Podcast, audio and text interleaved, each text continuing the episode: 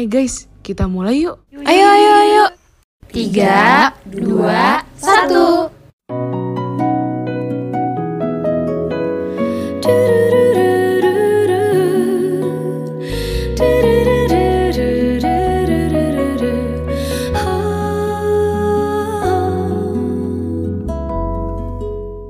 Halo kolaborators. Selamat datang di iPod. IKK Podcast. Halo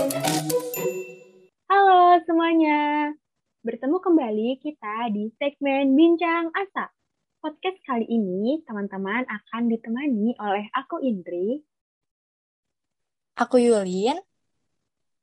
Dan aku Lala. Nah, podcast kali ini kita mau bahas apa nih? Hari ini kita akan bahas tentang peran ayah dalam keluarga nih dalam rangka memperingati Hari Ayah Nasional. Wow, seru nih. Ngomong-ngomong tentang peran ayah nih di dalam keluarga. Untuk orang awam, taunya kalau ayah itu identik dengan peran-peran sektor publik dibandingkan dengan sektor domestik. Bener banget Yulian. Jadi, apa sih itu peran publik? Peran publik itu merupakan segala aktivitas manusia yang biasanya dilakukan di luar rumah dengan tujuan untuk mendatangkan penghasilan atau uang gitu. Walaupun sekarang udah ada ya yang namanya kerja di rumah karena selama pandemi. Nah, sedangkan untuk peran domestik itu sendiri, yaitu aktivitas yang dilakukan di dalam rumah dan biasanya tidak dimaksudkan untuk mendatangkan penghasilan. Jadi, kalau orang menyebut ayah, pasti yang terlintas adalah kepala keluarga dan berperan menjadi naf mencari nafkah. Tapi menurut kalian, apakah hanya ini sebatas peran ayah? Tentu enggak dong, lah. Terkadang memang sosok ayah itu hanya dikaitkan dengan hal-hal untuk pencari nafkah seperti yang tadi Lala sudah bilang ya, dan terkadang memang tidak terlalu terlihat gitu perannya dalam pengasuhan jika dibandingkan dengan sang ibu. Hal ini terjadi karena hampir semua urusan keluarga menjadi tugas seorang ibu, sehingga peran ibu lebih sering terlihat. Namun sebetulnya peran ayah juga sangat luas loh dan tidak hanya menjadi seorang pemimpin dan pelindung. Tapi ayah juga berperan sebagai pemenuh segala kebutuhan keluarganya tidak hanya memenuhi kebutuhan spiritual saja, tetapi juga memenuhi kebutuhan emosional serta materi. Ayah juga bertanggung jawab terhadap banyak hal lainnya. Nah, dan yang paling penting, salah satunya lagi, yaitu kasih sayang. Nah, kasih sayang itu nggak cukup nih teman-teman kalau cuma diberi oleh ibu saja, tapi ayah juga harus memberikan kasih sayang karena baik ayah ataupun ibu tentunya memiliki cara sendiri ya untuk menunjukkan kasih sayangnya kepada keluarga yang tentunya dibutuhkan oleh anak. Nah, selain itu, ayah juga bisa dikatakan sebagai motivator dalam keluarga, terutama bagi anak. Karena saat anak mengalami kesulitan, motivasi dari ayah juga dibutuhkan. Sebagai motivator, sang ayah itu diharapkan dapat menjadi teladan dalam tindakan, perbuatan, dan tingkah laku yang sekiranya dapat memberi dampak positif pada masa pertumbuhannya. Nah, terutama untuk laki-laki yang mana butuh uh, role model ya. Bagaimana sih seharusnya seorang laki-laki itu tumbuh seperti itu, Yulin dan Lala. Wah, betul sekali nih Indri. Dan pernyataan tadi itu sejalan dengan istilah child care and fathering. Meskipun komitmen dunia melibatkan ayah dalam pengasuhan sudah dicetuskan sejak tahun 1960-an, peran ayah dalam pengasuhan masih relatif rendah nih dibandingkan dengan peran ibu. Sosok ayah bukan lagi dapat dipandang sebagai forgotten contributors to child development. Tapi ternyata ayah juga berperan dalam hal lainnya, yaitu terutama dalam hal pengasuhan.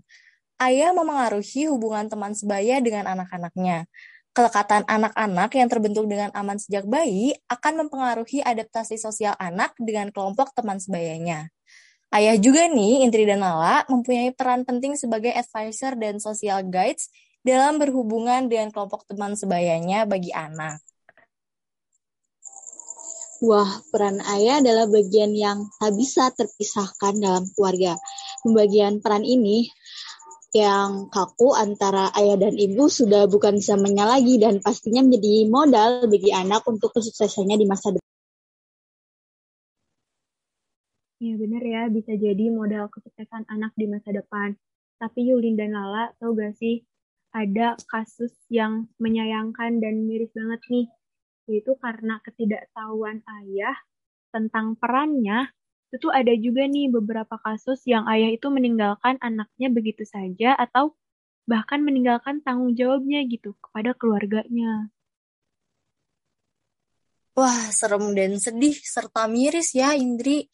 Nah, hal tersebut ya yang tadi Indri sebutkan seperti meninggalkan tanggung jawab, meninggalkan keluarganya, itu sangat tidak sejalan dengan good fathering yang merupakan komitmen untuk membangun hubungan yang langgeng dan positif.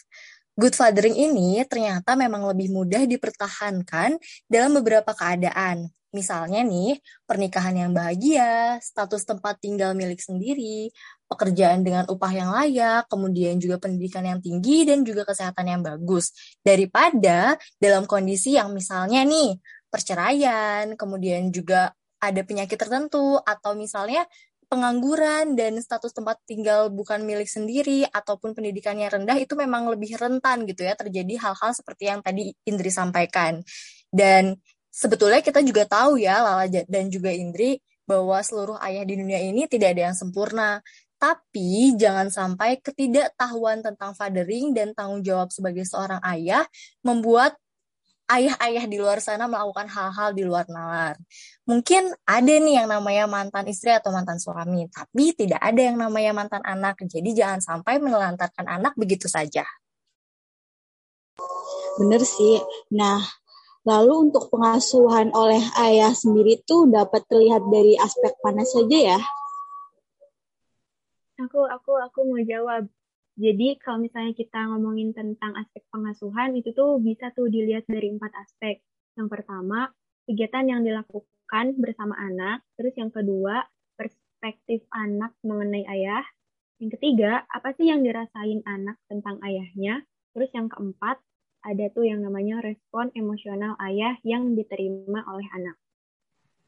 Wah, keren banget. Dan ternyata dimensi itu disebut dengan the fatherhood scale, yaitu ada positive emotional responsiveness, kemudian juga ada positive engagement, lalu ada negative engagement, dan ada moral father role, lalu ada good provider role, ada gender role mode, ada androgynous role, ada paternal accessibility, dan yang terakhir ada paternal responsibility. Wah, ini istilahnya agak Inggris-Inggris ya Indri dan Lala, tapi semoga bisa dipahami ya bagi pendengar semua. Ya, benar banget Yulian. Tadi kalau misalnya ada yang belum nangkep atau kayak gimana, semoga bersedia untuk mencari tahu lebih dalam ya tentang istilah-istilah tadi supaya lebih paham. Nah, oke. Okay. Jadi aku mau nanya nih sekarang, kalau menurut kalian, gimana sih cara untuk bisa mencapai good fathering yang tadi udah kita obrolin? Nah, menurut aku itu yang paling penting itu bertanggung jawab.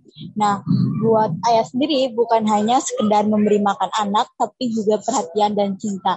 Akan lebih baik jika seorang ayah menghilangkan mindset bahwa pendidikan anak itu hanya dari ibu.